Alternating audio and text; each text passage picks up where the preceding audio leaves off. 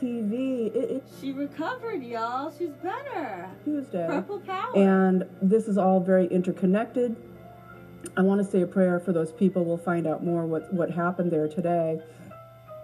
And I also want to extend that prayer to uh, to the woman, uh, the girl, the 13 year old girl who was rescued, escaped from her captor from Wisconsin today. That was Jayme Closs.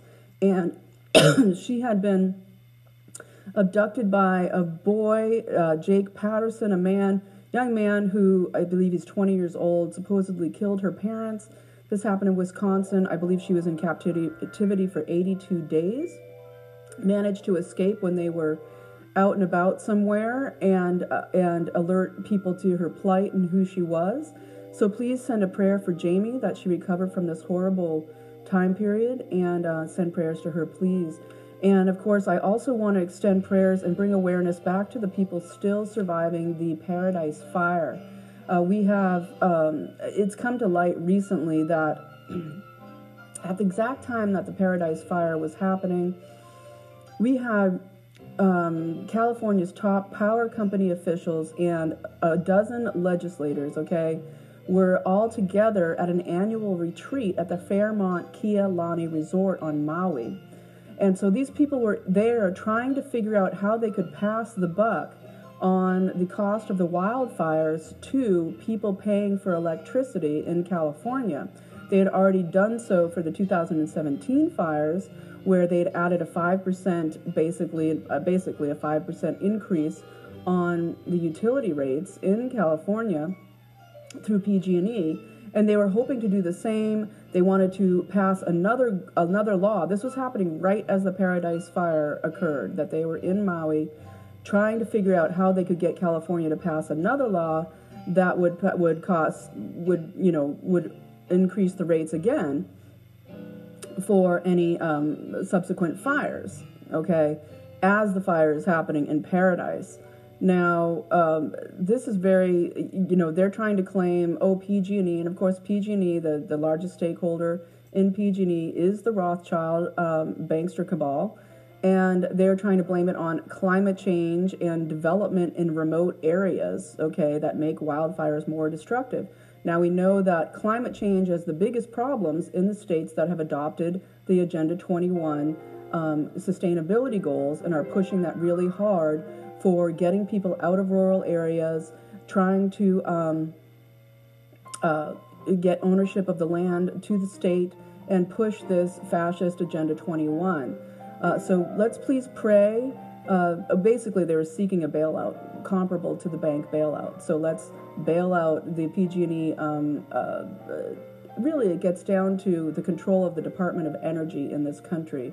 We'll get into that in later videos, but people need to understand how how much the Department of Energy is linked to the Federal Reserve, and that is the Department of Energy that holds the lien on all of us as human chattel in the um, the act that passed in 1933 that granted Social Security and made us all chattel to the state.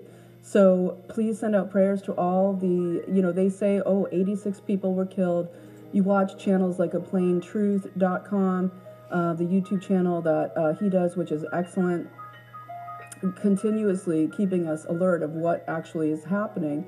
And and I will bring to mind an excellent, uh, Plain Truth posted this video, but also Cabin Talk is the one that did this interview recently with the biophysicist um, Harold Kultz Vela, who has worked a lot around uh, things to do with geoengineering, um, alerting people to um, what it's doing to the planet and biosystems worldwide, and that they create uh, the climate change through the bioengineering. They control the climate uh, basically through chemtrails and the phase array HAARP systems throughout the planet. And he did a great analysis of how they use the phase array technology, uh, these HAARP systems that are placed in multiple places across the planet, to, of course, um, they have to ionize the sky in order to do this. Um, you can read the excellent book um, Under an Ionized Sky. Um, I'll put the links below for that uh, to understand how that works. But also, what Harald had to say was that they create with using the phase array and the ionized sky they can create plasma fields okay that what happens when they pinpoint these plasma fields that um, they, it requires metal to do this um, that anything going through these plasma fields that has metal in it will allow it to ignite okay so he pointed out for instance these people that were um, were were uh, burned alive in their cars. Okay, besides the remote technology that might have kept them in their cars, you also have the fact that um, that the plasma fields will um, can be pinpointed to, and they're invisible. Laser technology is invisible. So this is we're talking about. Um, uh, we're talking about um, DEW weapons here, directed energy weapons, that hitting that plasma field would absolutely allow would set things up in flames and that's why you're seeing the houses go down with the electric wiring with the metal inside and of course pinpointing things using the, the smart meter technology allowed them to torch all of these houses and then um, uh, leave the trees not affected whatsoever by these so-called wildfires so um, that's my prayer uh, part including news uh, for this segment but I, I want to say a few more things about the news. We did have um, Alex Jones uh, lost. What? Lost a uh, lawsuit to do with the um, S A N D Y H O O K um, uh, parents who. I hope y'all can spell out here. Sued sued him over this um, uh, over trying to say that, that he claimed that what happened there was false, et cetera, et cetera. Now, uh, anybody that's um, read about that has their opinions. But anyway, what they're calling for now. The kids are still alive! They're all alive! With this win against Alex Jones, who of course is appealing it, um, is that they're trying to say that what they're asking for in this, and this is a this is a this is where this is coming to and why it affects everybody who is concerned about freedom of speech freedom online and freedom to have opinions is that the connecticut court the state superior court um, and the judge was barbara bellis in this in this case um, is asking jones to turn over all quote letters memos emails text messages instant messenger logs or other electronic communications transmitted over this issue. And but this is the big part here, folks. He must also turn over all business and marketing plans, marketing data, web analytics, sales analytics, and or web traffic on his website InfoWars. This is huge. This means that anybody that's visited InfoWars uh, will be collected in this roundup of online data, okay, in this um, this data collection for, of course, informational purposes on who are these people that frequent Infowars. This is absolutely abominable. This is absolutely anti free speech, anti privacy, and this is the new wave of lawfare and what they're doing to um, to attack all of us that are for free speech and uncovering the truth of what's happening with the deep state control over our country and the world. And of course, uh, uh, Jones's lawyer, uh, Jay Wolman, um, did say that uh, they were going to repeal, uh, appeal, but they're saying uh, Infowars are quote are not responsible for this tragedy and that uh, his statements are protected speech under the Constitution. And of course, everybody visiting that site is protected under privacy laws under the Constitution as well, and which is why we have to get out there and be part of the solution. And so that's where I'm going to come into this next point, which is if you want to stop Agenda 21 and you want to stop the invasion into data collection of your private uh, uh, uh, everything uh, we now have TripAdvisor and Kayak being called out that they've been. Um, anybody using TripAdvisor or Kayak is giving all of your data straight to Facebook for data collection. We know oh, that yeah. Facebook um, uh, has multiple connections to the Department of Defense and the CIA for data collection. And also, so this week, folks, marks where most people can go and get nomination uh, materials from their their cities, their towns, where you can go and be part of the solution to go and get what you need to get um, from your town to get nomination papers to get yourself elected onto your town board. So you can become a selectman, a select woman in your town to stop Agenda 21 from coming to your town and to um, to prevent all of these other criminal um, globalist uh, actions from coming to your town. So these are boards. Uh, these are things like constable, uh, uh, select selectman positions, school committee positions, town moderator. You could you might have a housing authority in your city or town, a um, water commissioner, transportation commissioner, and town planning commissioner. Even the library board. These are all such important positions, folks. They need to be people like us getting there and doing these positions. So get out there, get nomination papers. You only need about 25 to 30 or 50 signatures usually in, in, in most towns, depending the size of your where you're living. And get yourself nominated and get out there and become one of the people on these um, on these local governments because this is where it all starts and this is where Agenda 21, the sustainable goal, um, globalist fascist um, people are coming in through these big corporations, private public partnerships to take over the town councils, take over the city councils, and implement these globalist UN measures and take over the sovereignty of this country. So get out there. This week is the week that those nomination papers are available, and I want everybody to get out there who can. Now, this is getting longer than I wanted it to go. Uh, I'll say one more thing, which is that I'm hoping people can protest the um, the sentencing of Martin Gottesfeld. Now, Martin Gottesfeld was the man who hacked into Boston Children's Hospital um, in order to protest the medical kidnapping of Justina Pelletier. Now, she was somebody who had a mitochondrial disease, and back in 2014, um, she went to the hospital uh, in an emergency situation and they had Boston Children's Hospital, even though she was previously diagnosed as having very clearly a mitochondrial disorder, um, they decided to re diagnose her as being a psychiatric case.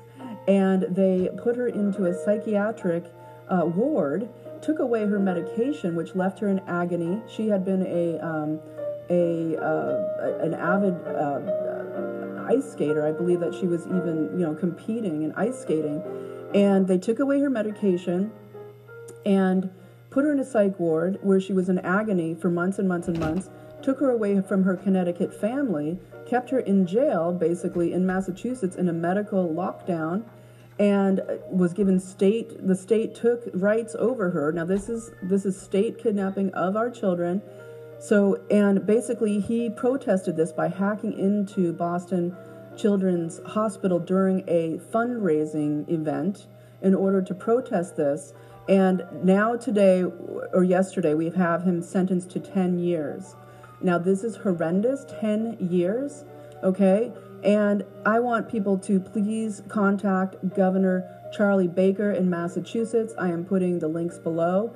Um, uh, Lieutenant Governor Karen Polito, and you want to also Senator Elizabeth Warren you want to contact them and protest this and ask, um, you know, even POTUS, okay, even POTUS, let's get him pardoned because this was an act of trying to save this woman's life, this girl's life. She finally did get back with her parents eventually, went through undue, untold um, pain and suffering, and this was all because of what we don't even know what they were trying to do at Boston Children's Medical to deprive her of her medical needs and then strip her parents of their rights in um, in deciding what was best for their daughter when they'd suddenly decided she had a psychiatric problem instead of a mitochondrial issue.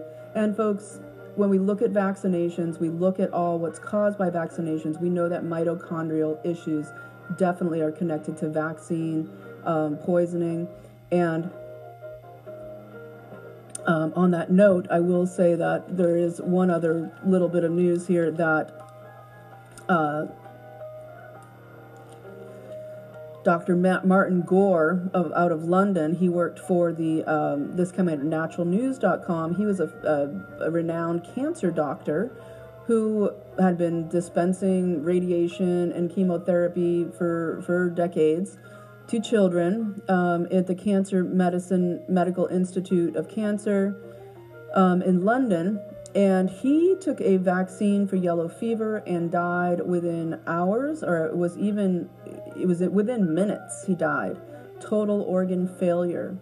Okay, and it's interesting because he oversaw the enormous um, you know, he was a massive big pharma um, stooge. And now he's dead from a yellow fever vaccine. And just very interesting because cancer is one of the biggest pay, uh, chemotherapy is one of the biggest pay for play um, industries in big pharma. Uh, doctors um, that that sell it to their patients get enormous amounts of kickbacks. You get make enormous amounts of money off of keeping people on chemotherapy, especially for the long haul. Oh, just keep taking chemotherapy forever until you're dead. One last thing I will say is that Governor DeSantis of Florida did fire Sheriff Scott Israel of Broward County. That's a big yahoo to everybody who knows about that. And I'm not going to get too into it today because I will finally get to some health stuff here, which is that, okay, I got a bug um, the other night and uh, immediately was like, oh, this is a major thing here. I'm getting, this is going to be full blown flu. Achy, fever, uh, the whole nine yards, headache, uh, just everything um, was in pain. And you saw it if you watched my video that night. I got a cough, then all of a sudden it got worse. And so, what did I do to to deal with that? Um, well, I I basically immediately, what I immediately did, uh oh, where's that thing? Oh, did I lose my little thing? Oh gosh. Oh, it's down here, hold on.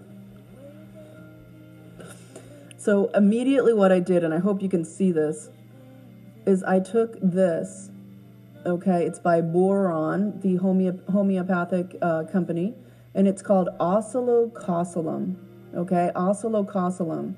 It comes in a bigger package with these same colors, and it works incredibly fast to help to um, to kill a flu virus. Um, excellent stuff. I recommend carrying it with you in the case that you get something immediately. Um, definitely if you're traveling, um, but just keep it in your bedside table um, in case you need it. Now, you don't have to take this whole thing, it's filled with little um, pellets you can take just maybe a third of it. Um, and that's what I did immediately. Secondly, then, is um, this is Silver Bullet from um, InfoWarsStore.com, and I have nothing to do with them. I just like their products because they're priced really well for really high quality, and uh, and basically, normally I would take silver wings, um, like a 250 parts per million, or even a 500 parts per million and I would take a bunch of that to just really kill anything, um, virus or bacterial. Um, but I didn't have that on hand, but I had this. And so I, what I did was I drank maybe like um, about a quarter of this bottle immediately. I gargled it and drank it, and then I did. Um, uh, I still have like, you know, about a, about a quarter of it left.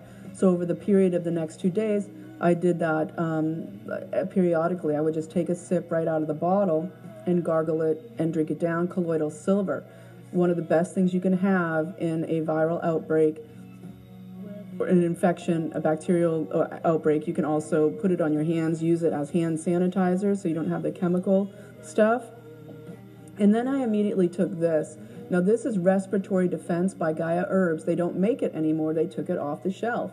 Now, if they, I also will take this sometimes, which is um, lung tonic okay, by Herbal Medicine, okay? And I'm going to link all these things below, but this one I can't link below because Gaia stopped producing it. Now, they cited the fact they stopped producing it to be uh, because of um, an overharvesting of OSHA root. Now, I find that very suspect uh, because it, this works better than anything I'd ever taken, okay, respiratory defense and it is um, incredible at rooting out um, respiratory infection that's setting in. It, it, it, works really quickly. Now, if I don't know if those who remember, but they did the same thing about two decades ago with golden seal. Now, golden seal is an extremely powerful um, uh, antibiotic as well. It just gets in there and just like, you know, kills infections and viruses. And they did the same thing. Oh, we're over harvesting it. We can't put it in your supplements anymore. And of course, to me, I believe this happens through pressure um, from the FDA or wherever, where they're no longer allowed to use things that are potent and really work. Or um, it makes it very hard for them to use it because the the uh, it, it, get, they, it gets priced out. Um, all of these things happen behind the scenes where they're trying to get these herbs out of our hands. So if you can, grow your own golden seal, grow your own osha root, um, drink teas of these things. Golden seal tastes horrible. Osha root tastes not as bad. Um, and it's funny, folks, when you really need something, it doesn't taste as bad as it usually would if you didn't need it. And that's always a good, um, a kind of a good thing to go by. Like if something is really good for you and working, it won't taste as horrible as it normally does. So um, I'm a giant fan. It used to be you'd go buy something for your cold and it would be like Echinacea Golden Seal, Echinacea Golden Seal. Now you don't see it anymore. Folks, get some Golden Seal, have it on hand at your home. Keep get a tincture and have it for emergency, as well as OSHA root. OSHA root will clean out deep, deep lung infection. Okay, Oh, things wow. like bronchitis. That's I mean, you can hear I still have a little bit of um, throat stuff going on, um, but it's only been two days. So, you know, OSHA root is excellent for cleaning out the lungs and doing uh, for killing respiratory uh, infections. All right, so then the next thing I did immediately was I took some sodium ascorbate. Now, sodium ascorbate is the type of vitamin C that will, um, that just, again, it's a huge, amazing antioxidant. It's a highly absorbable form of vitamin C that it gets right into the cells immediately. Um, you can make a paste and put it on um, uh, sores or infections that you get on your skin. Uh, but to take it internally will help with anything, anything, everything, and it's very cheap. This is about um, $11 this bottle. You can order it online, and um, the company is now. I highly, I, I, I recommend just taking some every day um, to help boost your your uh, body's um, vitamin C levels. And the sodium ascorbate as an as a salt, um, it's just very much very easier on your stomach, very easy on your digestion. It's not not ascorbic acid, instead it's sodium ascorbate, so it's a salt instead of an acid. Very very very good. That was my number four. Okay, and um, the couple other things I did was I tried to get outside in the sunshine and get vitamin D. I also took some um, extra vitamin D, and I also uh, uh, um, I also did a lot of deep breathing outside to get fresh air into my lungs and oxygen into my lungs, and the and I also um, uh, drank a lot of water first thing in the morning and before bed at night. So just a lot of water, tons and tons of water, and I fasted. Okay, so I fasted, Totally. um, which was great. Gave my digestion a rest to get anything out through the intestines um, that needed to get out. And uh, then when I did eat, I ate only vegetables, lightly steamed. So I had broccoli and carrots mostly. Um, steamed those and ate them, and then fasted the rest of the time. And I want to really uh, recommend people for intermittent fasting. And, and Ken and I are going to talk about that in the show that we're going to do um, coming up soon. We were trying to do it this weekend, but I really wanted to take tomorrow off to have one day off. And so um, I missed my opportunity with him the other day. But we are going to talk about intermittent fasting. He's a huge fan. And there, I want to let people know there's a program starting on Monday. Um, I'm going to link it below an online program that's free to teach people about the intermittent fasting um, regime, how you can take this on as, a, as an amazing health tool. And basically, what it is is you you you fast, you eat twice a day. You get rid of the three meals a day. Just eat twice a day. Not a lot of eating in between, giving your body the chance to just uh, get the nutrients it needs without overloading the digestive system. And then you give yourself um, about you give your body about it a a 16 hour period of not eating. And, uh, you know, this has been world renowned, this practice of intermittent fasting. Um, it's a huge longevity um, uh, factor. And so you basically would want an eight hour window from about, you know, 10 a.m. to 6 p.m. would be the times that you eat. And um, check it out. You can do the rest of your research below, um, checking out this thing that starts on Monday for free. And also, like I said, I'm going to have Ken on, and he's going to talk about his experience. He's been an avid uh, person doing this, Ken of C60purplepower.com. And so that does bring me to C60purplepower.com. Um, and of course, what keeps me going in general is C60 Purple Power. and um, they've been kind enough to um, take on sponsoring the channel. They do the giveaway um, at the end of each month where patrons um, uh, qualify for this giveaway selection where we give away three bottles of C60 every month. Last month we gave away six bottles, which is really fun for the 12 days of Christmas. But what carbon 60 does is is an antioxidant that stays in your body for 10 days, reconstituting itself, taking out free radicals.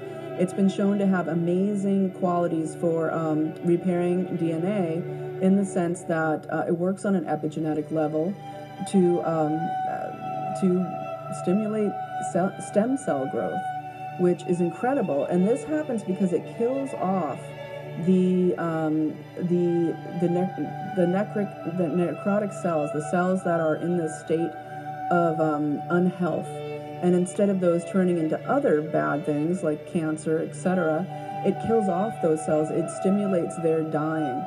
And so, therefore, then new cells can come, and they're finding that people that take C60 for a long period of time are finding that they have new stem cell growth.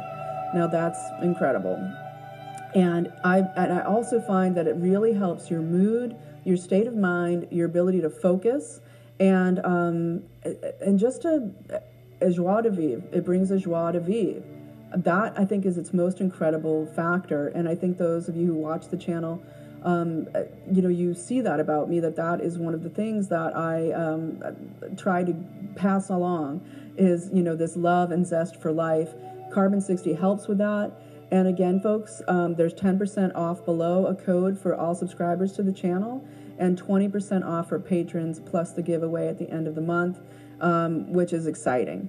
So I'm going to leave it there. Oh, I did want to say one other thing. Um, a friend gave me this great tip too, and I did do this while I was sick. Simple things, herbal teas, folks, right? And I also wanted to mention eating spices in your daily life. So yes. putting, you know, cooking and eating like oregano, rosemary, um, sage, these herbs are all anti. Um, if you guys see me cooking and cooking with Kyla, you always see me adding the spices. And of course, when I use HelloFresh, which they are my unofficial sponsor, uh, what I really love about the package that they give is that all of that uh, comes included and you don't even have to look for it. They always have some great spice in there that when you try to do uh, a nice recipe, you have something that, that can work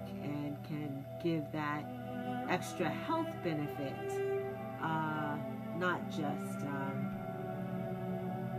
not just for taste, but for the health benefit as well.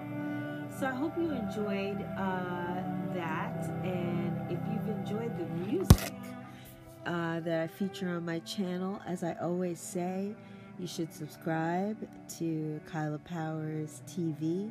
And there's a lot of stuff on there for everyone. Uh, all the music that I listen to, you can see uh, in my Kyla January list. Um, and today's music uh, has been uh, two cellos um, and music, uh, various soloists playing uh, the theme to uh, Mr. Rogers' Neighborhood. so I hope you enjoyed that today. Kyla Powers Radio. Kyla Powers Radio.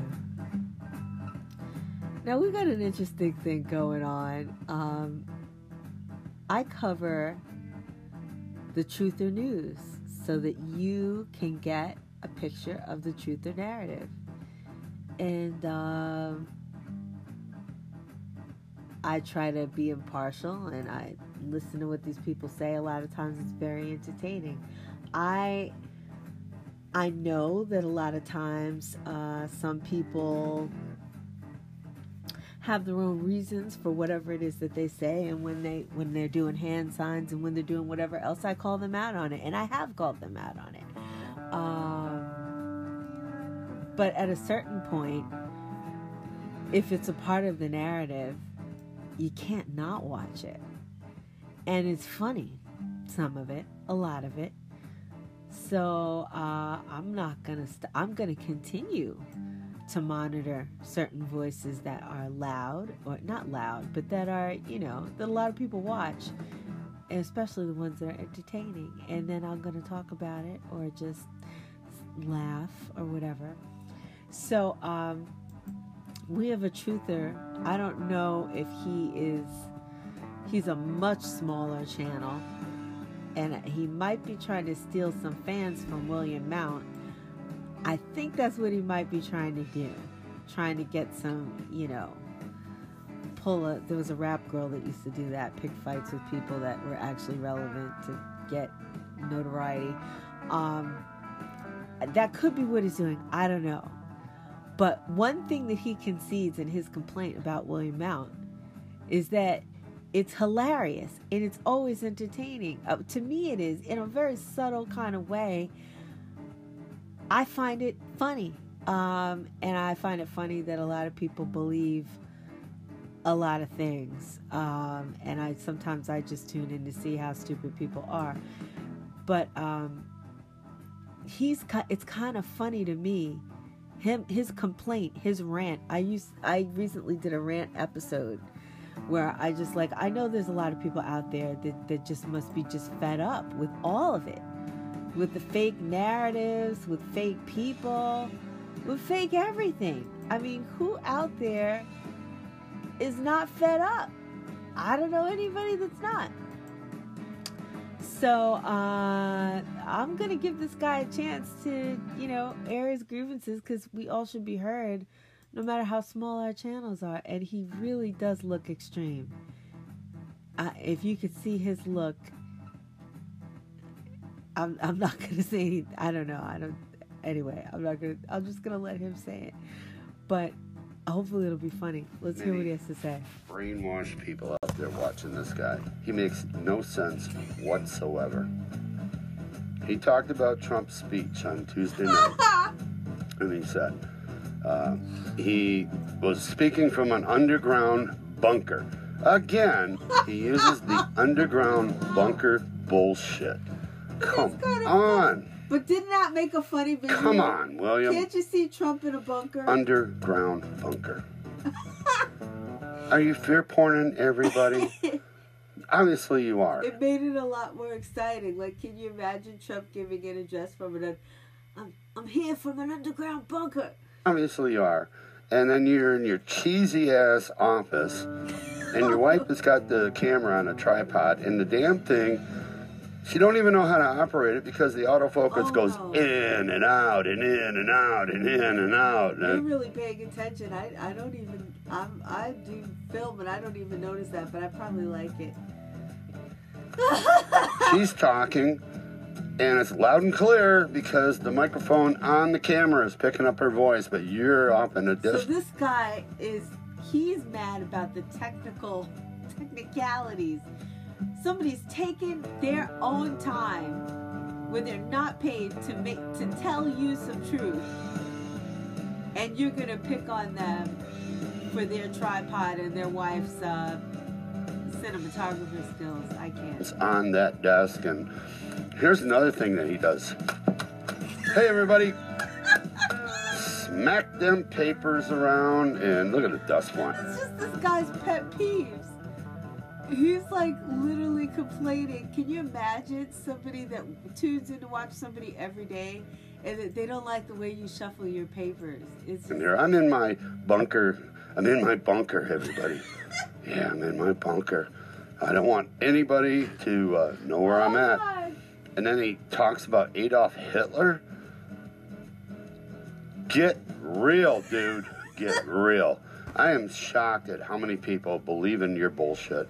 Oh, God. It's um, nobody gives a shit about 5G going around in your neighborhood and everything. Do you know what that shit's gonna do to you? I've been talking about 5G. I've been talking about 5G for the longest time. And truthers, MAGA, cubers, they just don't care. They, you can try to tell them what this stuff does. They don't want to hear it. They're on the train. If you say anything about the train being stuffy, they want you to get the heck off. They don't want to hear it. They just cannot absorb that there are multiple things going on at once that that do require a response, you know, just before it's too late, but they just don't get it. You know, you ever been to the airport and uh, TSA makes you go through that old body scanner and you gotta hold up your arms like this and and the thing zips around. You know what you're getting? You're getting nuked by millimeter 5G radiation. They want to put that up in your neighborhood, people. But no, it's okay. Just sit back and watch William Mount because he's going to tell you the truth of what's going on. Oh, And, uh, What a clown ass. So I started looking at some of his old videos from last year. And this is before he sat behind his bullshit desk with his mini blinds behind him and his fake old microphone. And look at the wall. He's got a plate on the wall. His wife has got a plate on the wall. And it's a plate that is, we all remember when we were kids. Mom came out with the deviled eggs, right? We all, we're all guilty of this. this guy has been taking notes on the interiors of William Mount's house. It is serious. This is serious. And you, you put the deviled egg half slices on this plate. It was eggs? round and had 12 What are you slots. talking about? Half moon and go and uh, Google about where deviled eggs come from. How it, it came about. Came about from the Roman Empire. Oh no. You know what the Romans did to Jesus Christ? Oh no. Yeah, they put that on crucified him. They got rid of Christianity and the real. You see how he connected that all? The Romans, the devil eggs, and William Mount. I mean that that that was really putting it together, rolling it in. You rolling it in. So deviled eggs, you can take it for what you're worth. I mean, they're delicious. But to hang a deviled egg plate on your wall? How dare you? Son of a nerve herder! And then you talk about God, forgive us, God help us. I just don't get it anymore, people. Uh, I'm not doing nothing but telling the truth out there. You better tell it. Barium. That's what I do. Barium exposure. Expose the truth. Is your name Barry? Or you have been exposed to barium? It's a Fruit Loop. I can't. Every time he turns around, it's Trump under the bunker, CIA this, or something bad is going on here. I've been all over the world, and yada, yada, yada. And uh, you're so good that you disabled the comments in your video because you're afraid of barium exposure. Me. He knows about he, if he didn't know Afraid of about me. you, if he didn't know about you before, he knows about you now. and he might block your behind. Anyway, you don't like me, Mr. Fathead. Don't you dare call me now you're talking about the man's head? Jew, all you trolls out Oh, there. that's I'm not racist. Oh, Jew. I'm a German, Polish, American, born and raised here. okay. And I have the freedom on YouTube, on my channel, to say what I want. Since when did So God bless everybody. And I mean that. God bless everybody. If you can't find a church to teach, He's he's holding on to his cross. He just went off on a rant about somebody who makes free videos for having deviled eggs on their wall, and he's holding the cross. the word of Christ, you're not going to the right church. If they're out there passing the plate, they're passing your soul right along to the devil. Oh no. William Mount, come on, man. But uh, he This looks like he could dress the This part. guy is. Peace out, everybody. Mike, I'm out of here. All right. right. So we're actually gonna go in with the William out. I'm not gonna stop covering him. He's a lot. I want to hear him talk about Trump in the underground bunker. I, I I'm living for the. No, I'm just kidding. But the the comedy, you just can't. I love it. Because anybody that can talk like this and be this positive at the end of the world. Uh, January 2018, welcome 19. Hold on. Welcome to our channel once again. But we have an incredible show. We're not going to bully or harass anybody, but you are the man. We are going to tell the truth. You are the most important audience in the world because your prayers to keep President Trump safe and to keep these Luciferians out of our country What are working. keeping us They're safe? in absolute total Keeping panic mode. President Trump They're safe. running around with their heads like chickens with their heads cut off. President Trump's parting words from Syria are, "We're not we're not fools anymore, boys. We're not going to get taken advantage of." Income falls. They can't pay their debt. The debt is no longer serviceable.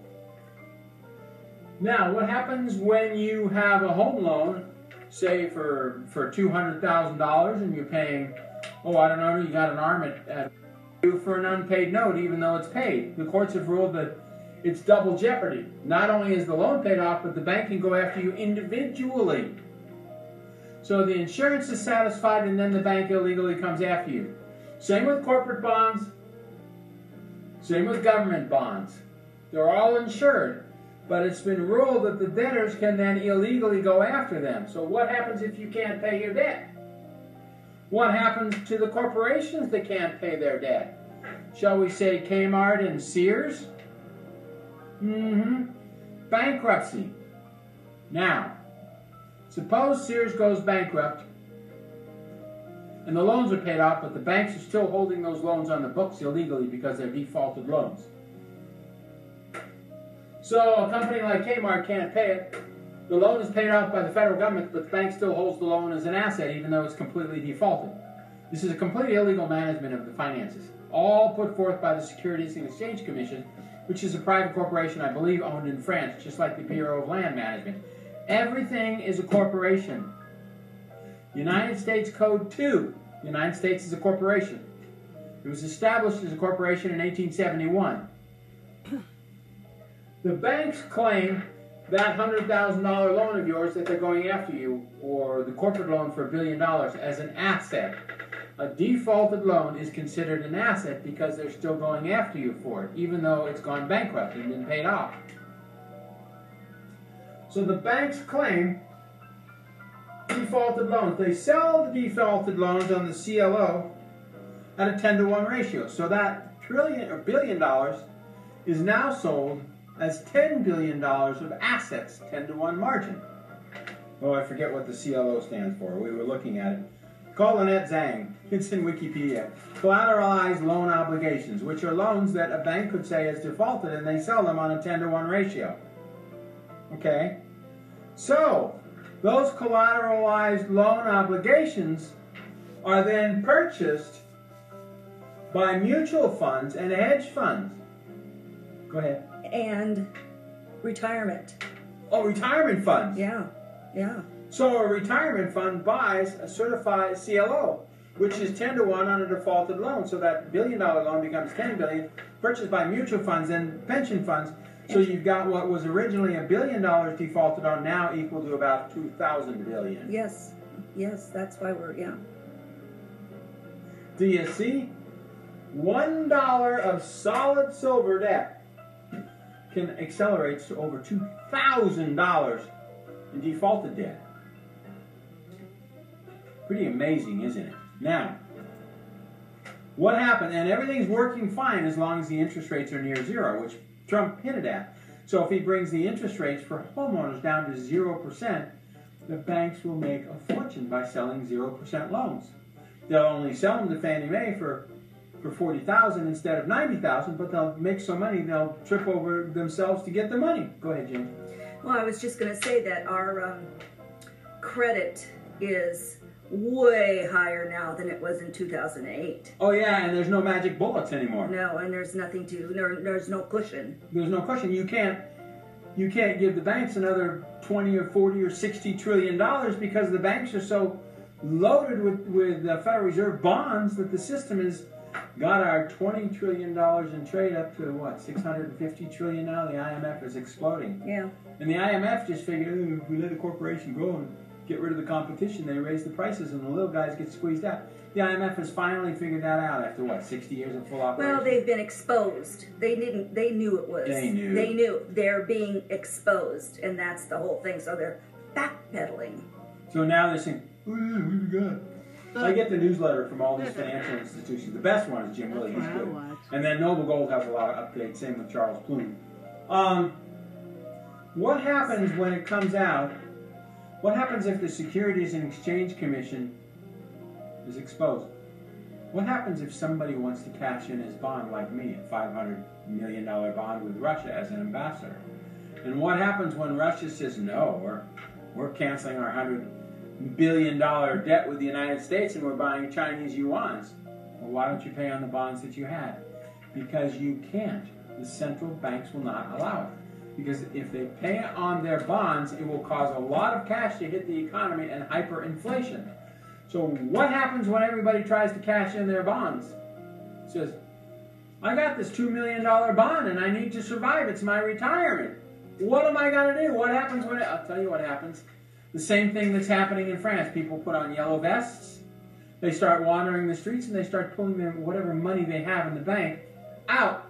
You have a bank run. Why wait until then? Do it now. If we pulled all our money out of the banks, if everybody in just this city alone tried to, the banks would be closed in an hour. They don't have that much cash. Well, they're talking bail-ins now. At that point, That means at if- number eight, we're talking bail-ins. that means you have five thousand dollars in the bank, and suddenly the bank ceases twenty five hundred dollars. Yep. She says, "Oh, it's a bail-in because the money in the bank does not belong to you; it belongs to them. In fact, the cash in your pocket does not belong to you. The cash in your pocket says it belongs to the Federal Reserve System, the one dollar bill, and the Federal Reserve. Fives and above belong to the Federal Reserve Bank. They don't belong to you. You pay three and a half percent interest on this for holding this in your wallet every year." You pay these creeps in the Federal Reserve, let's see, a dollar and fifty cents to hold that. You're paying three and a half cents to hold that in your wallet. It does not belong to you. It's a debt note. It's not this is money. I don't want to get on a soapbox, but it's really sad. Um, I don't know how much of this I'm going to cover. The this video is called "The Real Reason Star Trek 4 was canceled and where does the franchise go."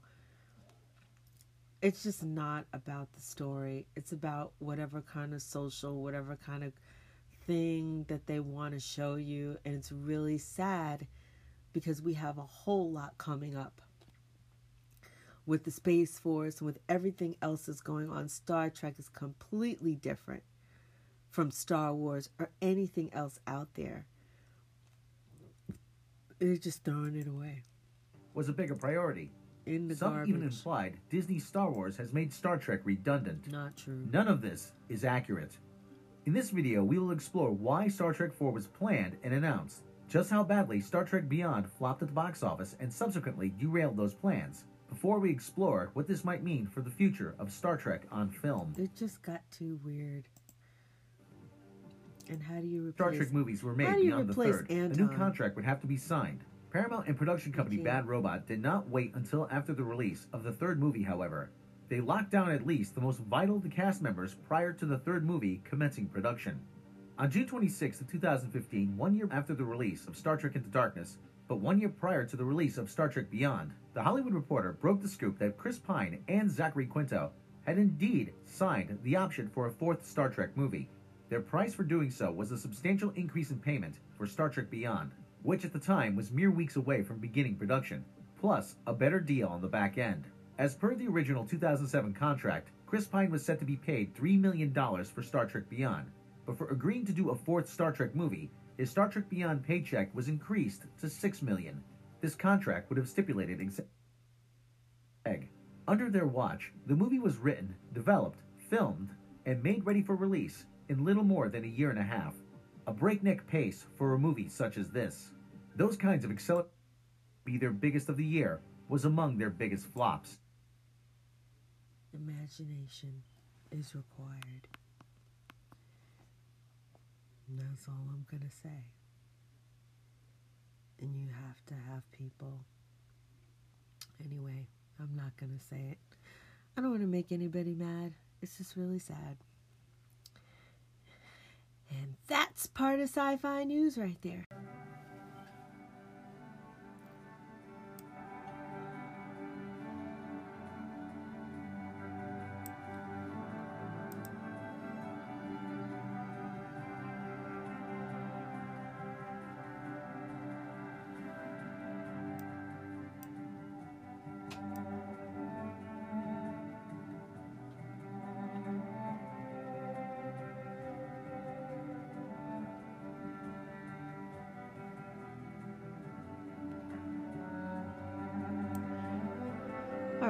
Had to look at it at some point in time. I was mentioning the secret space program. Let's just get little bits of it here and there.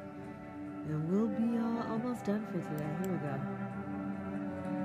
Uh, he was a, an eyewitness to the Battle of Los Angeles uh, as a young boy at the age of uh, 14.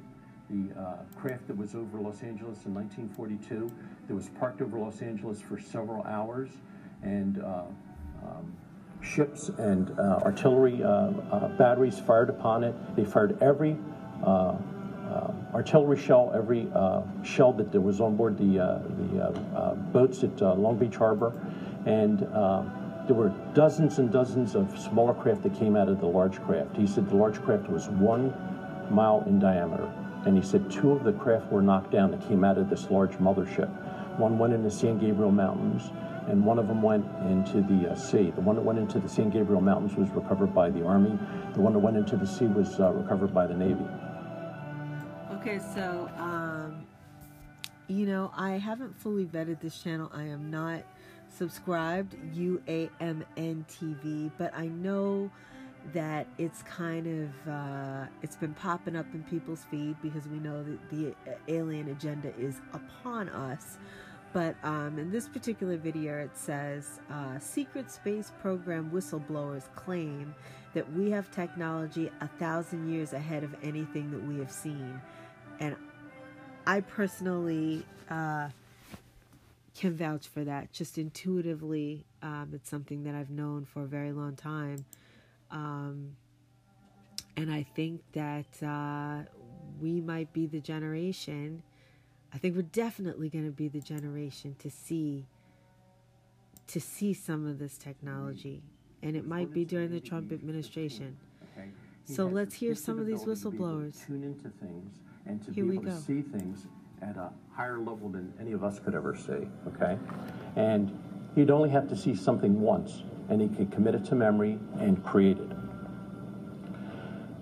At the age of uh, 15, he was brought into the Navy. His father made the Navy agree that he would never see combat, so he never saw combat. He was part of a team where they worked with uh, a Navy admiral and two captains that were um, basically uh, taking information from 33 Germans that were in the German uh, army and taking information regarding advanced technology that the Germans had. My God, okay. All right. Okay. All right, not a problem. Anyway, he was brought into this program and he worked in San Diego. This is one of the photographs of him with some of the women that he worked with, and you could see his, you could see the uh, badge that he has here showing his classified uh, designation, okay? Dr. Michael Salla is working with, it was supposed to be six books. Selected by Extraterrestrials was going to be six volumes of Bill Tompkins' career, okay? The first one was released. The uh, second one is in the process of being uh, completed now. Dr. Michael Salla has appealed to the, um, under the Freedom of Information Act, information about Bill Tompkins' background, and he got photographs of Bill Tompkins working at these secret think tanks that Bill Tompkins never thought would be released. They're going to be in the upcoming book that they're working on right now. Um, Bill said they have photographs that I never thought I'd ever see again were taken 40, 50, 55 years ago. This is uh, a document that uh, Michael Salla was able to get that shows his confidential background in debriefing and supplying information that we're getting, they were getting from these uh, German uh, operatives that were put into packets of information, and Bill Tompkins was given the responsibility of taking the Admiral's plane and flying to MIT, to Caltech, to Stanford, to Princeton, to share the packets of information for back engineering for technology, okay? I just wanted to touch on things today. This is a light episode that we're doing right now. I have uh, some interviews by uh, Kerry Cassidy of Camelot coming up, and uh, all these people that claim to talk, to at least talk to people that are in the know, really, she's the only one that I get a, a vibe from that I'm willing to be open to listening to. So uh, will be that is upcoming. Um, but we know that it's coming up. The whole alien, the whole whatever. We know that there's extraterrestrial life. The point is, is it what we've been sold previously in every sci-fi movie ever? And you know, let's make sure that the narrative is not false, and uh, we have to stay vigilant so that we don't fall for anything. All right, we got a couple of other things, uh, some comedy left. Coming up on Kaila Powerz Radio. Kaila Powerz for Sci Fi News. Uh, we are going to see this video Why Justice League Mortal and Other Canceled DC Movies. I think maybe they're seeing what's going on with uh, Captain Marvel. Maybe they're making some smart decisions. In 2005, the I HBO say series I'm Entourage. Uh-oh, featured a uh-uh. storyline in which the character of Vincent Chase, played by Adrian. Grenier, starred in a film version of Aquaman directed by James Cameron. Some might say, why would they do this knowing that Warner Brothers may actually want to make an Aquaman film in the future? At that time, there was very little chance that an Aquaman film would ever make it to the big screen. The closest the character had ever come to appearing in a movie at that point was a 2006 television pilot for the CW, starring Justin Hartley and Lou Diamond Phillips, that was not picked up, which now can be found as a bonus on the Oh, wow. 2009 animated feature Justice League Crisis on Two that. Earths. In 2010, an animated film by Bruce Timm never made it into production. Cancelled films are a very common occurrence in the world of cinema since its creation. The reasons can vary from lack of funding, conflict with producers, outside forces, and sometimes the most minute and petty of reasoning. With the ever soaring popularity of superhero films, it's I only inevitable that some of these projects would never see the light of day. Marvel has had to cancel a few projects over the years, from as far back as an Iron Fist movie in the early 2000s, to the far more recent loss of The Incredible Hulk 2 and The Inhumans being canceled and reshaped into a TV show. However, when compared to DC, Marvel looks like it's never had to let a film fall by the wayside. DC has had dozens of projects shelved Oh over God. the years.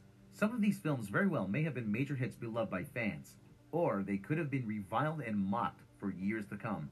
We may never know, but we can at the very least explain what they were going to be until, for various reasons, they were canceled. This is In like this the video, what if we will episode. talk about the Let's go production of five separate DC-related films that were never released, what the plots may have been, and the possible reasons they were never destined to make it to the big screen.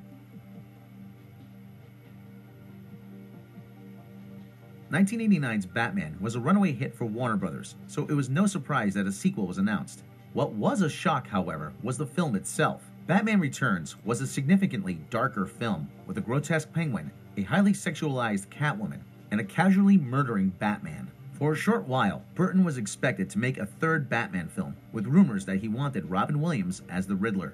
He was also interested in the concept of a film revolving around Michelle Pfeiffer's Catwoman, Yeah. one of the few aspects of Batman Returns that was critically praised at the time. Warner Brothers Why did decided they they didn't want Tim Burton directing yet another Batman film and wanted a more family friendly picture, which eventually led them to Joel Schumacher's Batman Forever. WB, however, was interested in Burton's plan for a Catwoman spin off film, so plans moved forward in June of 1993 with Pfeiffer returning as the titular character. Tim Burton and Batman Returns screenwriter Daniel Waters were also going to return as director and writer, respectively. The plot, from what little we know, was going to feature Catwoman suffering from amnesia after the events of Batman Returns. She would wander into a Las Vegas style city run by male superheroes. She would eventually suit up to save the day when new threats emerged that the heroes could not handle. On June 16, 1995, the script was finished and turned in, but that was also the day Batman Forever was released. The film was a major box office hit and reinforced WB's perception that Batman was more profitable when it was family friendly.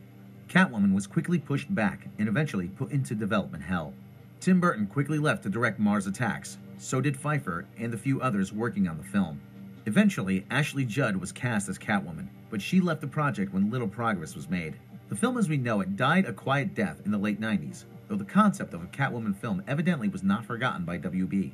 They would continue to try and create a Catwoman film, eventually releasing the now infamous Halle Berry film in 2004. There were things about that that I actually liked. Things were wrong, but some things are good. We're, we're not as bad as people say. And I, you know what? I could watch that movie again. And there's some movies that might have made more money, uh, superhero movies, and I don't. I have no want to. I do not want to watch them again. I do not. Okay. In returning to write another Batman film, so future I Am Legend writer Mark Protosevich was brought in. Warner Brothers set the release date to be around mid 1999, and along the way, a title was given Batman Unchained. The plot was to center around Batman fighting his past demons and severing the partnership with Robin. The villains were going to be Scarecrow and Harley Quinn, who was written to be a toy maker who discovers she is the Joker's daughter and demands vengeance for his death. The film's climax was to have Batman thrown into Arkham Asylum and injected with the Scarecrow's fear toxins. This would lead to an elaborate hallucination where Batman is put on trial for all his crimes with every villain from the series being present. Jack Nicholson, Danny DeVito, Michelle Pfeiffer, Jim Carrey, and Tommy Lee Jones were expected to return. Ultimately, Batman would break free, reconcile with Robin, and defeat the Scarecrow and Harley. The ending was to feature Batman traveling to Bali and entering a cave full of bats without fear. Oh. Nicolas Cage and rapper Coolio were considered for Scarecrow. Singers oh, Courtney oh. Love and Madonna were considered for the role of Harley Quinn. Oh George God. Clooney and Chris O'Donnell were to reprise their roles as Batman and Robin, respectively, though Alicia Silverstone's Batgirl was not expected to return. Oh. The movie was meant to be far darker and more mature than any of Schumacher's Batman films. This was because Batman Unchained was meant to be Schumacher's apology to the hardcore Batman fanbase. Schumacher had always wanted to do a darker Batman film, but WB kept making him do family friendly pictures because they were more profitable. Ultimately, the entire project came crashing down when Batman and Robin was released on June 20th, 1997. The film was torn apart by critics, but even more importantly, it made $100 million less than Batman Forever. WB quickly developed cold feet, and after much deliberation, canceled Batman Unchained. They instead decided to create a Batman Beyond film and adapt Frank Miller's Batman Year One with director Darren Aronofsky. In the end, both of these potential films fell apart and were never made. Batman Unchained may have never made it to cinemas, but it did influence future Batman material to various degrees. Starring Teri Hatcher. I'm sorry, I tried to skip over a commercial. I'm trying I can't take these commercials. I really can't. These people are obsessed with being rich at the end of the world as Lois Lane and Dean Cain as Superman ran for a total of four seasons. Around that time, DC Comics had a runaway smash hit with the death of Superman comic storyline, and Warner Brothers wanted to work on creating another Superman film based on it. However, they didn't want a film to compete with the television series, and because of Superman's demise in the comic, they also postponed a storyline where Superman married Lois Lane to coincide with their nuptials in the comic. When WB finally wanted to advance on their plans for a new Superman movie, they hired producer Jon Peters, who was well known as one of the producers on Tim Burton's Batman films for producing several films for singer Barbra Streisand. Peters was infamously well known in Hollywood as a straight up bully, someone who would strong arm anyone who disagreed with him. Christopher Nolan went so far as to ban him from the set of Man of Steel, a film Peters produced. Peters eventually hired screenwriter Jonathan Lemkin who was best known at the time for working on the Fox series 21 Jump Street, for the new film, which was to be titled Superman Reborn. Lemkin's script was to be a loose adaptation of The Death of Superman and feature Clark Kent having severe relationship troubles with Lois Lane. Doomsday would eventually emerge, fight Superman, and he would die and eventually be reborn as Clark and Lois's son. When shown the script, Warner Brothers was evidently unimpressed, so Peters hired Gregory Poirier to rewrite the script. WB was quite pleased with Poirier's script, but still hired Clerks director Kevin Smith in order to do some rewrites. Smith thought very little of Poirier's script and believed it was highly disrespectful to the Superman mythos. He described the film as Superman being full of angst for not being able to save everyone in the world, and even a bit campy in certain spots. Smith's first meeting with Jon Peters reportedly went well, but he was shocked at how little he thought of Tim Burton during the making of Batman. He apparently told Smith, quote, you know the reason that Batman worked? You know that alleyway scene where he's fighting those sword bearing guys and they're attacking him? Those guys are real swordsmen. That's why that movie made like $300 million. End quote. Smith pitched his story outline in 1996 and was allowed to write an entirely new screenplay under specific conditions. These conditions included Superman not being able to fly due to Peters believing he looked like an overgrown Boy Scout, and Brainiac fighting a polar bear in the Fortress of Solitude. Peters also demanded Superman fight a giant spider in the film's third act. Smith reluctantly accepted and quickly realized he had just been hired to create a preordained idea. Because of the recent 20th anniversary release of the Star Wars trilogy, Peters once again made more demands for Smith. He now wanted a pet space dog for Lex Luthor purely for merchandising reasons. Smith at some point was told by Peters in no uncertain terms that merchandising came before his script, a situation similar to Batman and Robin. Peters now also wanted Chasing Amy actor Dwight Ewell to play Brainiac's robot assistant L-Ron because he wanted a gay R2D2 with attitude. Smith's script, now titled Superman Lives, was to center on Brainiac sending Doomsday to Earth to kill Superman. His plan was also to block out Earth's yellow sun, C. Montgomery Burns style, the source of Superman's power. Brainiac would later team up with Lex Luthor and kill Superman, only to be resurrected by a robot called the Eradicator. Brainiac then wishes to steal the Eradicator, but Superman later regains his strength and defeats all his enemies. Smith's cast would have included Ben Affleck as Superman and Linda Fiorentino as Lois Lane. Frequent Smith collaborators were also Now to I know why appear, those being Jason Lee as. Brainiac, Jason Mewes as Jimmy Olsen, and Michael Rooker as Lex Luthor. Robert Rodriguez was offered the chance to direct, but turned it down to work on the faculty instead. Smith originally asked for Tim Burton to direct, but at first he said no. He later said yes, agreeing to sign a $5 million pay or play contract. Burton brought in Cape Fear and Doom screenwriter Wesley Strick to rewrite Smith's script. Strick wasn't too impressed with Smith's script and made various changes to fit Tim Burton's vision. This included taking out the plan to block the sun and making Superman more of an existentialist. He also planned to merge Brainiac and Lex Luthor into one character named Lexiac. Smith left production not long after Strick's arrival. After Smith left, a myriad of actors' names were thrown out to play various characters. Christopher Walken, Jim Carrey, Tim Allen, and Gary Oldman were approached to play Brainiac. Sandra Bullock, Courteney Cox, and Julianne Moore were all approached for Lois Lane, and Kevin Spacey was rumored for either Brainiac or Lex Luthor. Additionally, Chris Rock was meant to play Jimmy Olsen, and Michael Keaton was confirmed to be in the movie, possibly playing Batman in a cameo. Most famously, Nicolas Cage was chosen to play Superman himself, likely because of his recent Oscar win in Leaving Las Vegas. Cage signed a $20 million pay or play contract and firmly believed he could reconceive the character. Jon Peters agreed, saying Cage could, quote, convince audiences he came from outer space. In the summer of 1997, pre production began with the studio aiming at early 1998 to start filming. Burton selected Pittsburgh to stand in for Metropolis, all the while the start of filming kept getting pushed back. Parts of the set were completed, and Cage got as far as a costume fitting. WB eventually wanted them to change the title back to Superman Reborn and had quite a few issues with Strick's script. The studio thought it was far too expensive to shoot, so they hired Dan Gilroy, brother of Rogue One writer Tony Gilroy, to make some adjustments. Gilroy managed to bring down the budget from 190 million to 100 million dollars. However, this still wasn't enough for WB to fast track production, mainly due to financial difficulties with other film properties at the time. In the end, Warner Brothers put the film on hold in April of 1998, quickly causing Burton to leave in order to direct his Planet of the Apes remake. After what had been years in development, Warner Brothers had wasted $30 million on a production that still hadn't gone anywhere. Burton was quoted as saying, I basically wasted a year. A year is a long time to be working with somebody that you really don't want to be working with.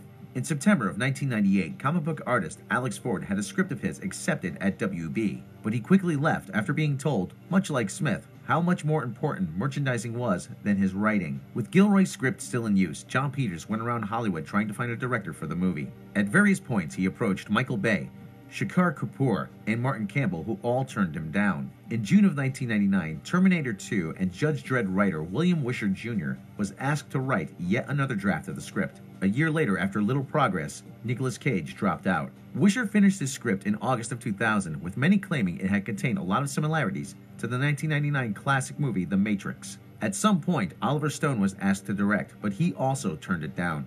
Peters, in a last ditch effort, asked Will Smith to play Superman, but he declined. The entire project was canceled not long after, never to be revived. Jon Peters would later go on to produce nearly every Superman film up to Man of Steel, along the way failing to create a Superman film written by J.J. Abrams titled Superman Flyby. In late 2016, efforts were made to turn the original Kevin Smith script into an animated movie. These attempts also sadly failed. An interesting side note to this story is that in 1999, Jon Peters produced the film The Wild Wild West, directed by Barry Sonnenfeld and starring Will Smith and Kevin Kline. Oddly enough, in the film's third act, whether by coincidence or by design, Smith and Kline face off in battle against a giant mechanical spider. We are not the ATL, You know we is, are the like- ALA. This ain't your auntie. People uh, don't want to be flexible on. It's like they want to see their vision made. And you know what? There are ways of appeasing people that are inflexible about wanting to see certain things manifested, but they have to be they need to understand that it doesn't necessarily have to be done with the property that they think they want it applied on and you have to be able to show them something else where their what their idea can be executed but an, another story told And work was in progress on a reboot of Superman. WB was starting to think of other DC comic characters to bring to the big screen. And the consensus was Green Lantern needed a movie. They first asked Kevin Smith, who had just finished a draft of Superman Lives, but he turned it down due to having little interest in the character. Quentin Tarantino at one point was even asked to write a script for Green Lantern. By 2004, Warner Brothers had settled upon Robert Smigel, creator of Triumph the Insult comic Dog, to adapt Green Lantern into a motion picture. Warner Brothers wanted the film to be an action comedy, possibly even R rated, which was something Smigel agreed with. Smigel asked his personal friend, actor musician Jack Black, to play Green Lantern. At first, Black said no, but after reading Smigel's hastily prepared script, he agreed to play the part. Black went so far as to personally submit a short list of directors for the film. Unfortunately, those who were named on the list remain unknown. The film was to be very comedic in style, in some ways similar to Deadpool. In this version of the film, comic books were readily available, so Black and a comic geek sidekick would make constant references and fourth wall breaking jokes, such as quoting famous superhero phrases. The plot was to be a very loose adaptation of the Emerald Dawn storyline. Black would play a new character named Judd Plato, a reality star who eats extreme food, such as dead animal carcasses. He's described as a talentless loser whose only ambition is to have sex with his boss, a woman named Corrine. The Lantern Power Ring mistakes him for a brave warrior and attaches itself to Plato. The Green Lantern Corps would then be summoned and attempt to teach Plato about his role in the universe. They would teach him by summoning a group of Muppet style and this is where we take a moment to praise God's grace characters to explain his duties in musical form. Plato would also create an improvised theme song that he would sing at various points in the film. After a few scenes where Plato used his powers, one of which he would trap looters in a giant condom, the villain Legion Oh, was to God. appear and attempt to destroy the Earth.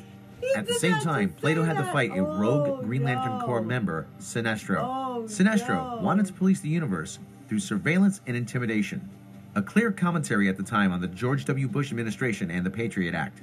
Plato would defeat Sinestro just as Legion was beginning to destroy the world. Legion's plan was to push a massive yellow asteroid in the shape of the Pokemon character Pikachu towards the planet. Plato would save the day by creating a green Superman to reenact the ending of Richard Donner's 1978 film Superman the Movie. It took fans very little time to learn about the film and its tone. They were outraged almost immediately, and Warner Brothers quickly took note. The studio personally asked Smigel, What if it's not Green Lantern? What if it's very similar, but you change it and make it a fictional superhero so we can make it a straight comedy? Smigel quickly caught on that WB was No, no, don't do this. Why are they doing this to us? Barry Allen's Flash, who is depicted as a joking everyman alongside his friend Wally West. Later in the film, Martian Manhunter is viciously attacked by an unknown force. Each member of the Justice League tries to help, but is quickly subdued by nanotechnology that exploits everyone's weakness. It is later revealed that I can't. I can't do this. I can't do this anymore.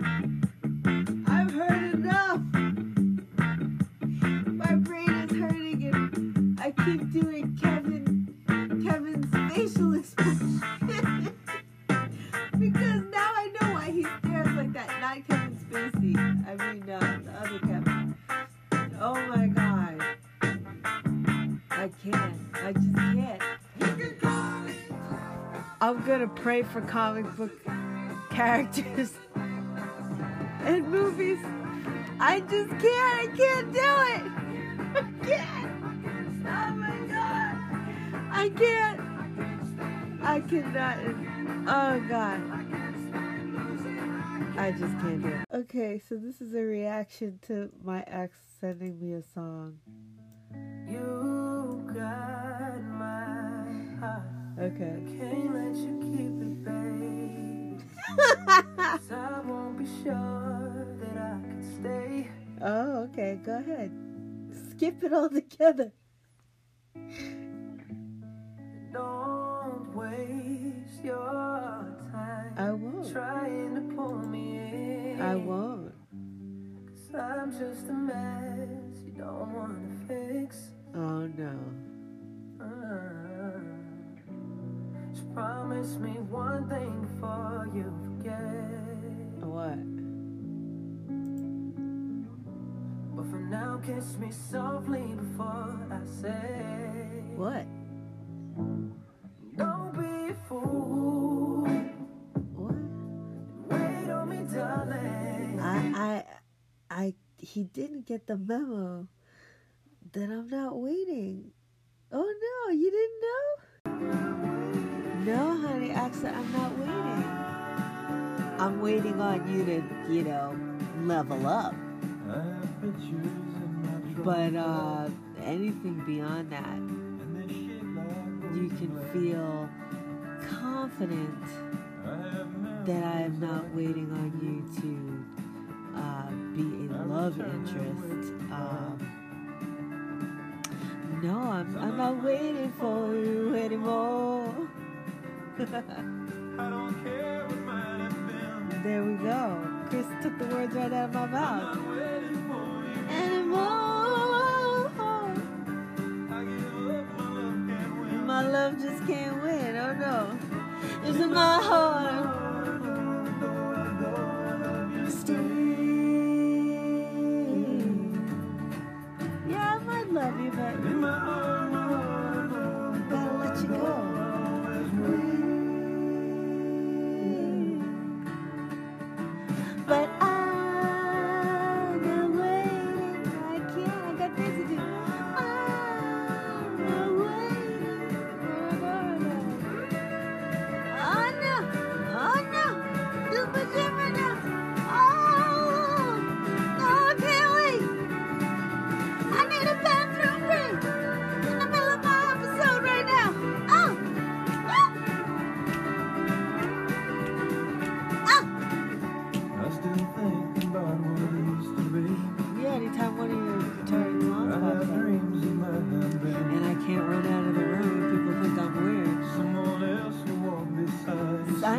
Find some other watering hole. my love can't win. I know my love can't win So I'm not waiting. for you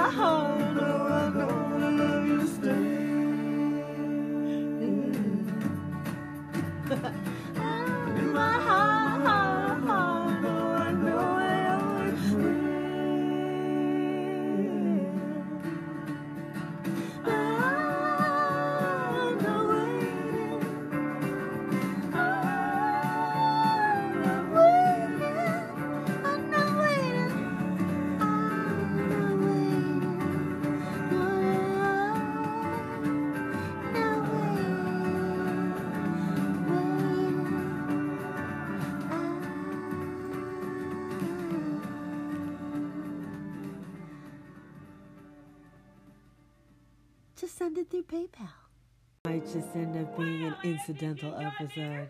Great, just great. Good. You know, I think even Mama enjoyed it. Do you think my pot roast might have been the teensiest bit dry, though? No, it's fine, just right. You know, Ed, I think Mama's been getting a lot mellower lately. I mean, ain't this been a pleasant evening so far? Sure has. Mm-hmm. I thought for sure she'd say something, though, about that dry pot roast. What? oh, Mama. Well, I was just saying, uh, what a pleasant visit it's been this time around. This time around. Mama, did you get the boys to bed okay? Oh, those two are just precious, you know. they can play a little parlor game. Hey, you remember Sorry? You remember how we used to sit for hours and play Sorry? How why don't we oh, do that? Thank you, Eunice. I think I'll just sit here and stay out of everybody's way, try to find something to read. If I can find anything worth reading. Liz gives Jackie black eye in feud over Latin lover. Oh wait, is this? Are you you using the episode to say sorry? No, say it. Say it with a way that I can send it in. You know, gift cards or you know, cameras. Send it in a care package or something like that. Send it so I can really make an impact. Cause I don't. I'm not feeling it yet, baby. You gotta make it you gotta put a little more intensity behind it. I don't believe you sending song who care about no song. Send me a check. PayPal my Kaila Powerz, PayPal.me. You got it. I'm also on Patreon. You can find me on Patreon. Yeah, go ahead, do it. And then, uh, yeah. Yeah, save a trip. I didn't know Larry King was still on. Can he still be alive if Ruth Bader Bader? Oh God, Ruth Bader Ginsburg is dead. I don't know if she's dead or alive, but I just feel like they have to be alive at the same time, right? I don't know. I'm ready for some laughter. How about hmm. you? On Larry King now, funny man Katt Williams. First, Larry, I'd be remiss if I didn't say what a oh. great pleasure this is to be with you. For a lifetime, you've been an exposer of substance. If only you could see Larry King's face.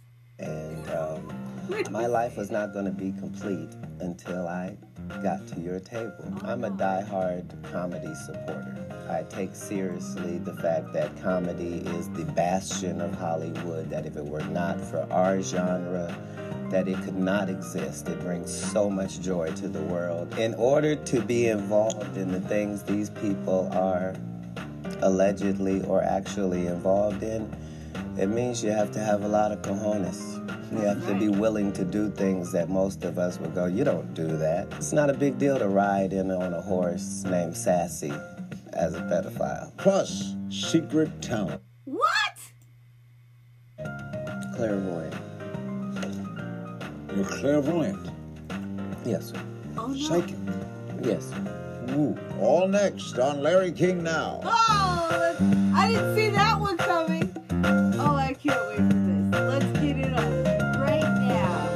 Welcome to Larry King Now. Our guest is Katt Williams, stand up comedian, actor, rapper, singer. Katt's comedy specials have sold out arenas across the globe, and he's been featured on networks like BET and oh, HBO. Oh, on the big screen, we've seen him in films like Friday, After Next, Norbit, and First Sunday, just to name a few. Katt is I never did a soul plane. Wow. Currently in the middle of his new stand up comedy tour called the Great American Tour, a version of which will be coming to Netflix on January 16th, 2018. he is also set to star alongside Ed Helms and Owen Wilson in Father Figures. That much awaited film is due out December 22nd of this year. Katt substance. And um, my life was not going to be complete until I got to your table because I've spent so long trusting your opinion of people and things and situations. So, thank you. uh, I'm I honored. have to start with that. Um, as far as the Great America Tour goes, this had to be written last year, and the tour prior to that was Conspiracy Theory. So we put out some things in that tour that we thought might happen, and this tour is just a reminder that uh, no no matter what America goes through, that's part of what makes us great. It's not. Um, so it's very topical. I try to be if possible. You write the whole thing out? Mm-hmm. It's no ad libbing? That's not true. I, I write it out, and then it's a constant race on the 100 city tour to get it as sharp as it can possibly be before we put it out to the masses. Is the Trump administration easy fodder for comedians? Not easier fodder. More, but not easier. A- As comedians, we like things to be on the fringes. And this is not a fringe conversation. This is a very mainstream conversation. And so it. In other uh, words, it's a parody of itself? Indeed. Indeed. So, what do you parody when he's a parody? There you go. And because he understands the rules of engagement, that's why he involved himself, and that's why he was sure he would win. If you build yourself on a philosophy that most people are stupid and then you win, it's not a lot of win in that. In your act, do you run into many Trump supporters? I don't feel a different way about a Trump supporter than I do a Clinton supporter. Because they all buy tickets. We're all Americans. There are justifiable reasons why people voted for the guy they voted for. And there are justifiable reasons for why they didn't vote the other way. And when we continue to not address what people's genuine concerns are because of how they look or what we have already preconceived about them, then we lose as a nation. Do you sing in your act? Never. No. But you are a singer and a rapper too, right? Well, you are the things you try. It's just what modicum of success you're having. Uh, but stand up is the lifeblood, and so I don't, I I don't love mix it. anything with it. Would you say it, it was unbelievable history the other night when a white man What, elected did they think we all sing and do comedy? in Alabama on the Democratic ticket in his victory speech quoted Martin Luther King Jr. Martin Luther King. No. In order to be involved in the things these people are allegedly or actually involved in, it means you have to have a lot of cojones. Oh. You have to be willing to do things that most of us would go, you don't do that. That's what they're doing with the cojones and other people's cojones. It's a problem. And so, because they lack that filter, it's it's not a big deal to ride in on a horse named Sassy as a pedophile. But he lost. Yes. And the winner quoted Martin Luther King. Yes, but understand, there's this is not a right side, wrong side situation. This guy being ridiculously wrong does not make the other guy more right. So how did you look at the election? Um, like a great American. We are America no matter who the president has been. You better go. Were there good things about the guy? Yeah. Reagan, Clinton, Bush, these these were not bums. These guys tried as hard as they could and, and each of them had a different plan and a way they were going to attack things. But we are not our country. Our country is us. So whoever the president is, that directly affects us and yet it does not. We're a great country because of the people involved. So we rise above it no matter who is president? Naturally. Except we're affected by who is president. Absolutely. But we have to address why. And until we address why and keep trying to act like a portion of our rural population has a different thought process than the urban one, no, these are not the case. But they don't know that because they're never there in real life. Has your comedy changed over the years? Uh, yes, sir. The um, worse my personal life is, the better my stand-up career is. Because you've had some trouble in your personal life. Well, you know, uh, it, it's not all been pleasant, but the effect on my product has not been adverse. So I, So I've in other learned words, as much if from you've the had a run-in with and were arrested or something, right, and you're on stage the next night, that makes the next night better. Um, no, it's it's that I, I'm an experimental person, and so a lot of times, in order for me to present the case, I had to do a real life experiment. My experiment found that wherever I was, I was always the guilty party, no matter what, and nothing happens. But is that because you're just black or because Is it your fault? anybody. As soon as we remove me from the situation, the situation is better. Oh, and so that was something I was trying to present on behalf of black people, and I got lost in my own experiment and, oh, and fell victim to it. But these are the hassles. Next, we're going to take a look at Katt Williams' incredible career, including how he got started in the comedy business. Yeah, right after this break. Hold up. We tried to skip the commercials. You know how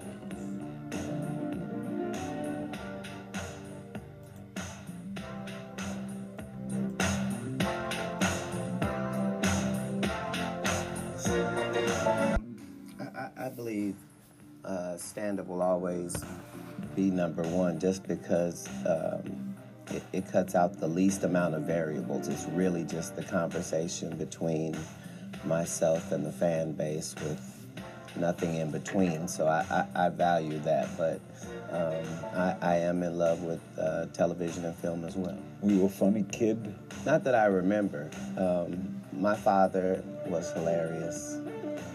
I had a funny family. If you have a funny parent, they tell their jokes first, and you know you're just like an afterthought I just loved funny. to their I didn't comedy.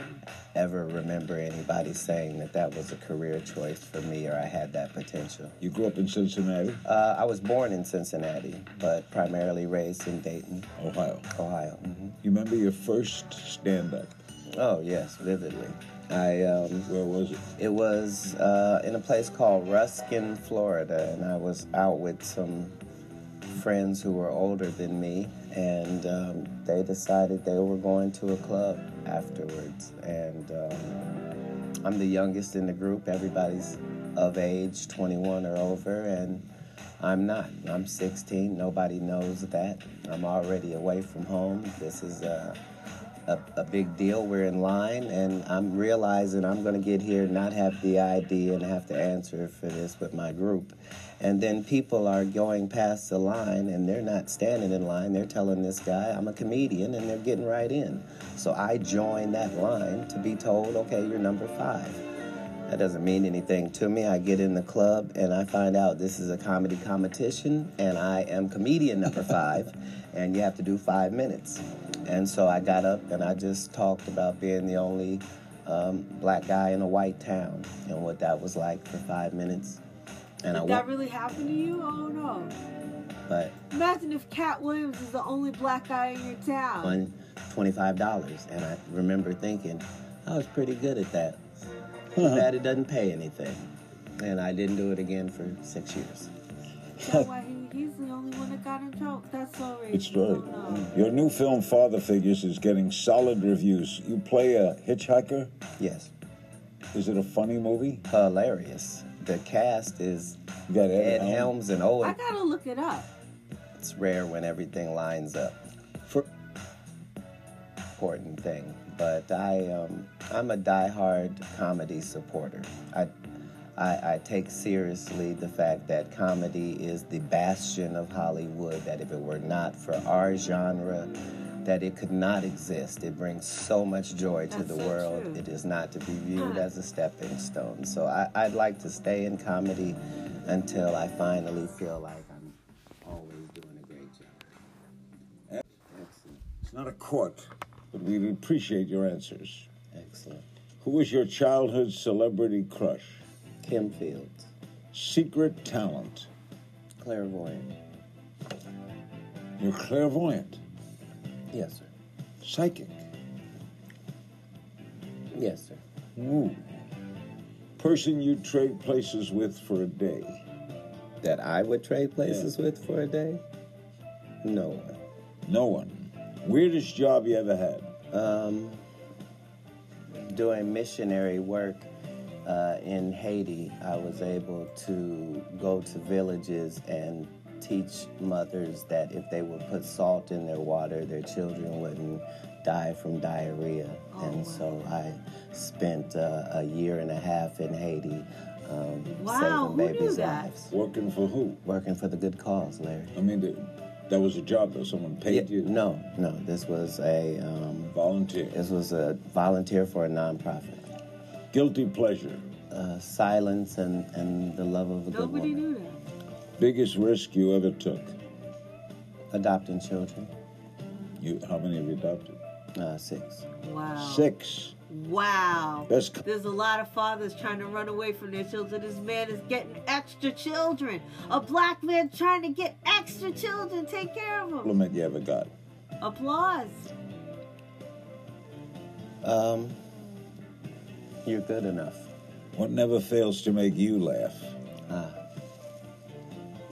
People smiling. Aw. Worst piece of advice you ever got? Don't ever change. Huh. Something you wish you were better at. Dealing with liars. Uh. Best perk of being a celebrity. Oh. No perk to be. Come on. I can't think of one. Wow. You get online to a nightclub. You're gonna perform. You're gonna go in first. Yeah, none of that's because of celebrity, as you know, Mr. Oh, God. Who would you like to be stranded on a desert island with? An excellent swimmer. That's the best I've heard yet. Thank you. Strangest fan encounter. I'm, I'm, I met a fan and she explained to me very definitively that she was my biggest fan. And I explained to her that couldn't be the case. I've slept with most of my biggest fans. Oh. Tell her She wouldn't. Everything I said, she was like, no, it's really me. And then she reveals her leg and she has a life size. It's almost a tattoo of me that she has Oh, on her who leg. did that? And um, I then conceded that she was my biggest fan. Did you take it any further? No, out of respect for her and myself. And she was probably crazy. Something you long believed to be true but realized wasn't. Um, well, as one of the uh, main opponents of the Illuminati, I always wanted to know what information they had that we didn't. And I, I found out, I was always wondering how our God could have been so thrown off by a story of a tree and fruit. And then I found out that that's not the case at all. Adam was God's son, which means Eve was his daughter. And if they have sex, that ruins everything. And that's what happened. Oh. And that's a oh. piece right there. Excellent. Oh, we're gonna have to. We're gonna have to press rewind on that. What the? Okay, we're gonna have to rewind that back with Katt Williams and see where he's going with that. Talking about the garden. This man must be doing some advanced Bible study. Let's go back in. I Found out that that's not the case at all. Adam was God's son, which means Eve was his daughter. And if they have sex, that ruins everything. What? And that's what happened. And that's a piece right there. Excellent observation. He's saying it's incest. Whoever thought of it? Like, see, that's the job of a comedian to make you think of something different, to make you see something differently. I see Tell me it. something we don't know about you. Just tell us something we don't know. Secretly, I'm six foot one. Oh. All right, where on the tour are you now? Um, finishing, just um, just um, officially wrapping up uh, with the special, getting ready to go to uh, the next tour, and then just filmed uh, a movie called Two Minutes of Fame and a, um, a movie called um, Meet the Blacks Two. So two minute, two comedies coming, Yes, sir, three in a row. and the the, the special is on uh, Netflix. Netflix. Mhm. Whoa. Yeah. On January 16th. In our final moments, Katt will answer your questions from social media. Don't click away on this edition of Larry King Now. All right, we got a commercial. We can make it through the commercial break. We'll be back. Hold on just a second, Kaila Powerz Radio.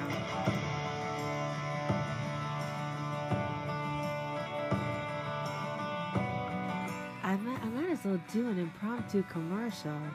If you haven't tried HelloFresh, you need to freshen up your dining experience with it. They give you everything you need. You just need a protein. Here we're back with Larry King. Katt. And Katt Netflix Williams. January 16th. January Father 16th. Opens December 22nd. He's got a lot on his platter. We have a couple of social media questions for you. Istvan Arvai on Facebook. Do you feel like growing pains accurately reflects the nature of some of the flashier troubles you've had in your personal or public life? Even if the answer was no, I would say yes. This is a brilliant question from a brilliant person. So does it reflect? I will say yes. Yes. Corey Anderson on the Larry King Now blog. Is there any comedian you would say your style of comic mimics? I, I certainly hope not.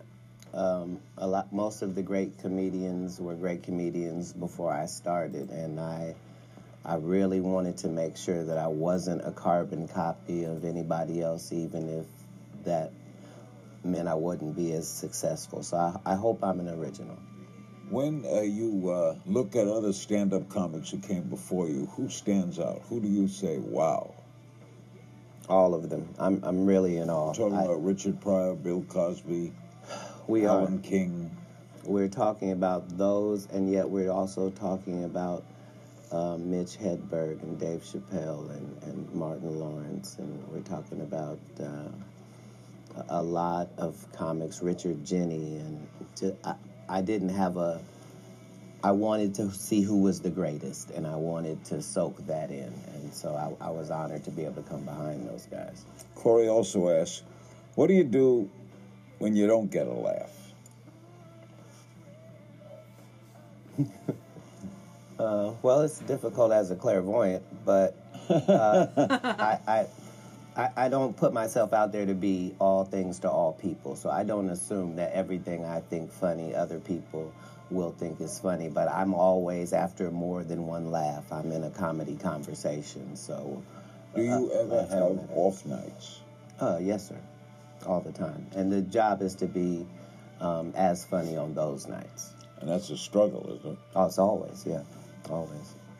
Got to drive you a little nuts. Mm, Not if that's la- where you were. If it worked last night, Right. you got to say to yourself, why isn't it working tonight? Ah, yes, but the true answer is you're not who you were last night. And you better try to get closer to where you were last night. And Cool. once you figure that out, remember those are not the people from last night. So it's you. Always. Always. Melanie Swift on the Larry King Now blog. Who is your advice. dream co-star? Um, on the male side, uh, Denzel Washington, and on the other side, uh, Dame Judi Dench. Wow. And uh, Peter Roberts on Facebook. Your favorite way to relax at home? I like to read a book in the in the hot tub. Where is home?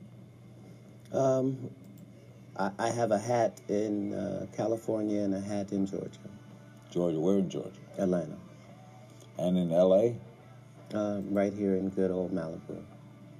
Malibu. hmm You're traveling a lot, right? Yes. Are you s- you always on an airplane? Yes, sir. You get used to that? No, no, it's it's an unnatural thing. The air is unnatural. That many people on a trip is unnatural. Strange to be flying, ain't it? Yeah, it is, but it's great. It's great. That's it's it's the best way of getting there, and uh, it's its own separate environment. You just have to deal with it. Except for turbulence. Except for turbulence. That's a killer. Katt, thank you, man. Thank you. A big thanks to my guest, Katt Williams. Be sure to see him in Father Figures. It's out December 22nd, as well as his Netflix comedy special.